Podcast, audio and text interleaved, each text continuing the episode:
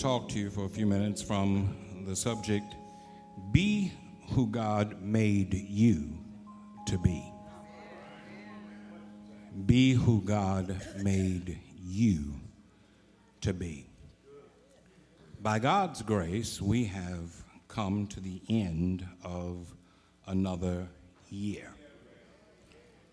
In His divine wisdom, God has permitted us to come through 2018. And like Moses standing atop Mount Nebo, we're peering over into 2019, wondering what the next year will bring. There are always expectations that accompany this time of year. Somebody in here has an expectation of being thinner in 2019.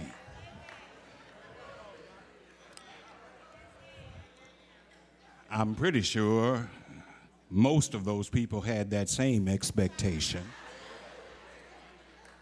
at the start of 2018 and 2017. Somebody wants to be stronger, more resilient this year than they have been in previous years. Somebody has already vowed to be more successful and more disciplined in 2019. Someone has an expectation of being farther along their academic path in 2019. This is going to be your graduation year. Somebody has an expectation of being farther along their career path. Somebody is ready to retire. Amen. Somebody has a higher expectation of their family path, of, of their relationship path. In short, most of us have an expectation of achieving some level of personal fulfillment in the new year that eluded us in 2018. Well, if that speaks to where you are, that's fine. There's certainly nothing wrong with wanting to be all that you have the potential of being. But while you're thinking about who you want to be, I want to encourage you to think about being who God made you to be.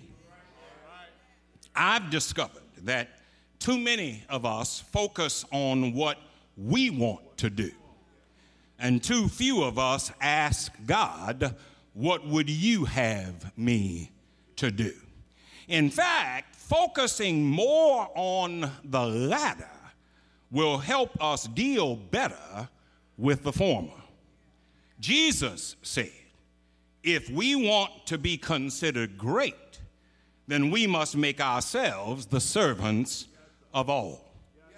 Jesus said that if we want to be blessed, then we must learn how to love our enemies and how to bless those who curse us and how to do good to those who hate us, and how to pray for those who use us and persecute us. Jesus said, if we want to unburden ourselves, then we must take his yoke upon us, and we must learn of him. For his yoke is easy, and his burden is light as we move into 2019. It's good to have expectations of ourselves, but it's better to know what God expects of us and then to commit ourselves to meeting His expectation. As I have loved you, so should you love one another. That's His expectation. and we should commit ourselves to meeting that expectation. Let your light so shine before men that they will see your good work and give glory to your Father in heaven. That's His expectation. And we should commit ourselves to meeting God's expectation. There are always expectations of us based on who we claim to be. And in this sanctuary, many claims are represented. Some claim to be lawyers, some claim to be educators, some claim to be accountants, but that's your vocation. That's not who you are.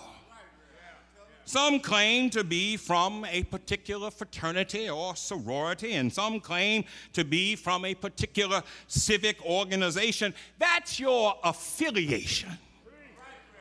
That's not who you are. But just about everybody in here ought to be able to claim that they are a part of the body of Christ that they are a part of God's church. And if you're in here on this final Sunday of 2018 making that claim, then know that there are expectations that accompany the claim that you are making. And you ought to want to meet that expectation. Instead of focusing so much about being who you want to be, you ought to focus more on being who God wants you to be. One of the most disappointing experiences of life comes when we fail to meet God's expectation of us. And one of the ways that we fall short is if we don't know what the expectation is. And so, my task today is to be certain that you know what God wants you to be. As you move into this new year, it's important that you be mindful of the fact that we are not just about self fulfillment, but we are about God fulfillment. Consider the text today and, and see what insights we may gain as a source of enlightenment and inspiration on this day. The setting of the text was shortly after the baptism of Jesus by his cousin John the Baptist. The scripture says that, that, that when John baptized Jesus, as he came up out of the water, the Holy Spirit descended from above and came to rest on him. God the Father then spoke from heaven and proclaimed, This is my beloved Son, in whom I am well pleased. Then the Spirit drove Jesus into the wilderness. And there he engaged in 40 days and 40 nights of fasting and prayer. The scripture says to prepare him for his challenge of being tempted by Satan. Shiloh, know this today. Somewhere in this sanctuary, Satan is lurking. Somewhere, maybe on your pew, maybe sitting right. I'm sure of one thing you might not come to church every Sunday, but Satan comes to church every Sunday. Satan is lurking right here, somewhere in your social circle. Satan is lurking somewhere in your family circle. Satan is lurking somewhere on your job, somewhere at your school. Satan is lurking, and it's just a matter of time before Satan confronts you. The old hymn has told us, My soul, be on thy God. 10,000 foes arise. The, the hosts of sin are pressing hard to draw thee from the skies. Jesus had, had been fasting and had been praying for 40 days. And, and though he looked like he was vulnerable and weak, when Satan showed up, Jesus was ready. Shiloh, if you want to be sure that you're ready when Satan shows up, then you need to find time to engage in some spiritual activity in 2019.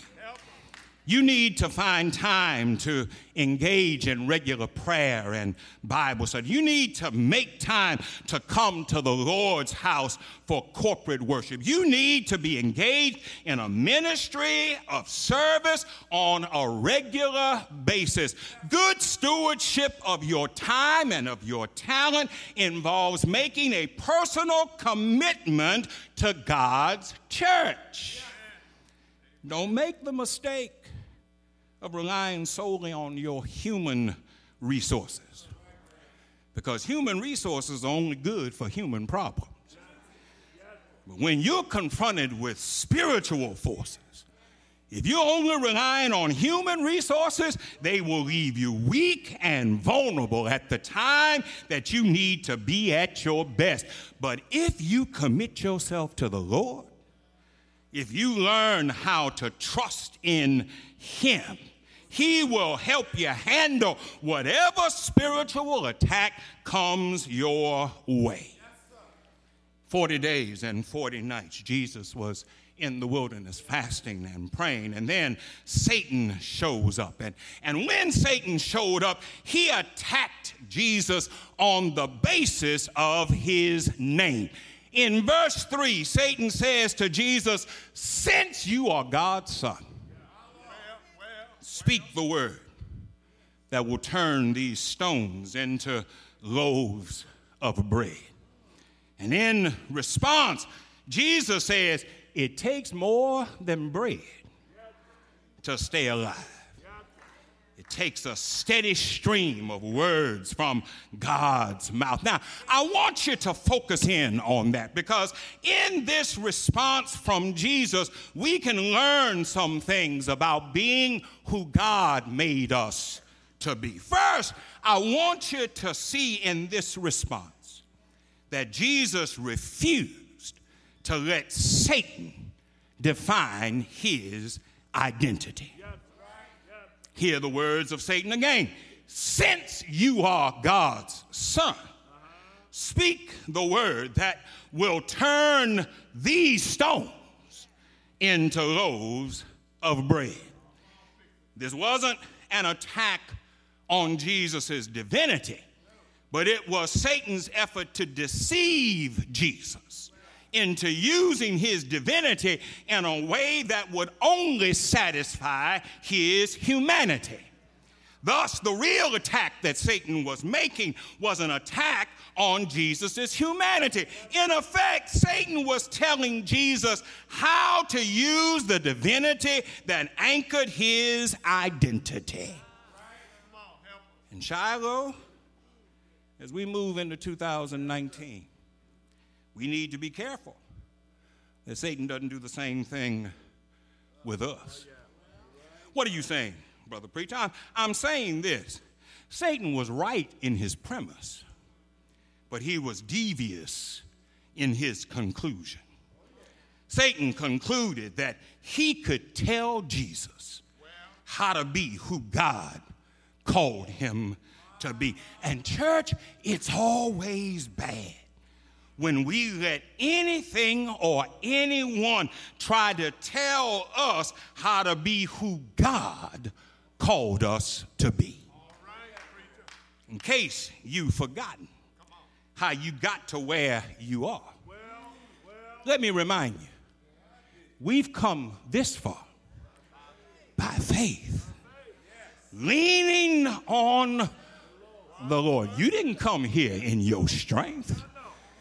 You came here in God's strength. And when you remember who you are, when you remember who led you, when you remember who did for you when you couldn't do for yourself, then that ought to help you to be strong enough to not let anybody define who you are except God Himself. I don't know about you, but I'm very sure of who I am. I'm an heir of salvation.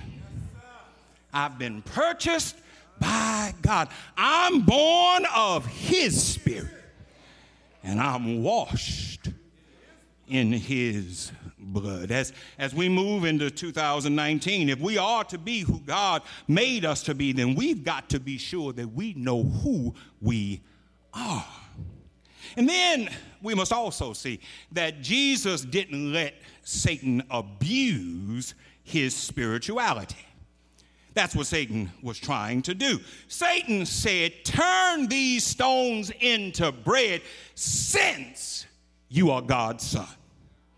The implication of what Satan was saying was that what Jesus was going through shouldn't be happening to him because of who he was. Church, you're going to find yourself in a whole lot of trouble in 2019. And if you don't know how to trust in the Lord, then you're going to make a huge mess out of your life. Don't let your spiritual ego write a check that you can't cash. Don't let your ego fool you into believing that because of who you are, things that happen to other folk can't happen to you. Just who do you think you are? Everybody in Scripture had problems. Find somebody who didn't have a problem, and you're going to sit up here and act like you can't have a problem. That's the basis of health and wealth theology. That's the basis of prosperity theology. That's the basis of name it and claim it theology. That's the basis of lies and foolishness. Don't let Satan cause you to fall into that trap. Satan was telling Jesus, You too holy to be hungry. You too holy to be out here in the wilderness. And, and church, somebody is being told by Satan right now, whoever's voice it is, it's really Satan doing the talking. Somebody is telling you, you too spiritual to be in the mess that you in. You've been going to church too long to be in the shape you in. You put too much money in church to be in the shape that you're in. It's a lie. But it's a good lie. You know why it's a good lie? Because it's based on your egocentric preconception of who you are. You think the world revolves around you. And that's part of your problem. But note how Jesus handled Satan's lie. He didn't respond on the basis of, of human intellect or reason, but, but Jesus responded by going to the Word of God. The Message Bible says he quoted Deuteronomy, but the King James Version says he says, It is written. And Shiloh, you can never go wrong if you remember it is written. You can never go wrong if you build your life around it is written. Trust in the Lord with all your heart. Lean not to your own understanding. In all your ways, acknowledge Him, and He will direct your path. It is written. Not by might nor by power, but by my spirit, says the Lord of hosts. It is written. In this world you will have tribulation, but be of good cheer, for I have overcome the world. It is written. Don't get too big. Don't get too holy. Don't get too sanctified that you forget it is written. If you build your life on it is written, then God will help you be who He wants you to be. And He won't let Satan use your spirituality against you. One final thing I want you to see that Jesus did not let Satan misuse his purpose. What Satan was really trying to do was fool Jesus into believing that he was more important than the mission. And Jesus knew that the mission was the most important thing. Jesus was hungry, he was humanly exhausted. And, and so Satan approached him and, and said essentially to Jesus, Forget about the mission. Forget about who called you. Forget about why you came. It's not right for you to be hungry and you can do something about it. Forget the cause. For, forget about healing the sick. Forget about giving sight to the blind. Forget about what the plan was before you left the portals of glory and came down here. The most important thing is you, Jesus you need to be happy. You need to be satisfied. So, so listen to me and turn these stones into bread. Jesus said, No, I'm not the most important thing. I came here to fulfill a purpose. I came here so that those who were in bondage might be set free. I came here so that those who were dying might have a right to the tree of life. I came here so that those who were on their way to hell might be able to stand on the solid rock of salvation. So I'm not going to forget about my purpose. I'm going to do what the Lord said to do because Satan is not about me, but it's about the mission. Shiloh, if you want to do better in 2019, remember that it ain't about you, it's about the mission. You've got a mission, and God expects you to fulfill His mission a charge to keep.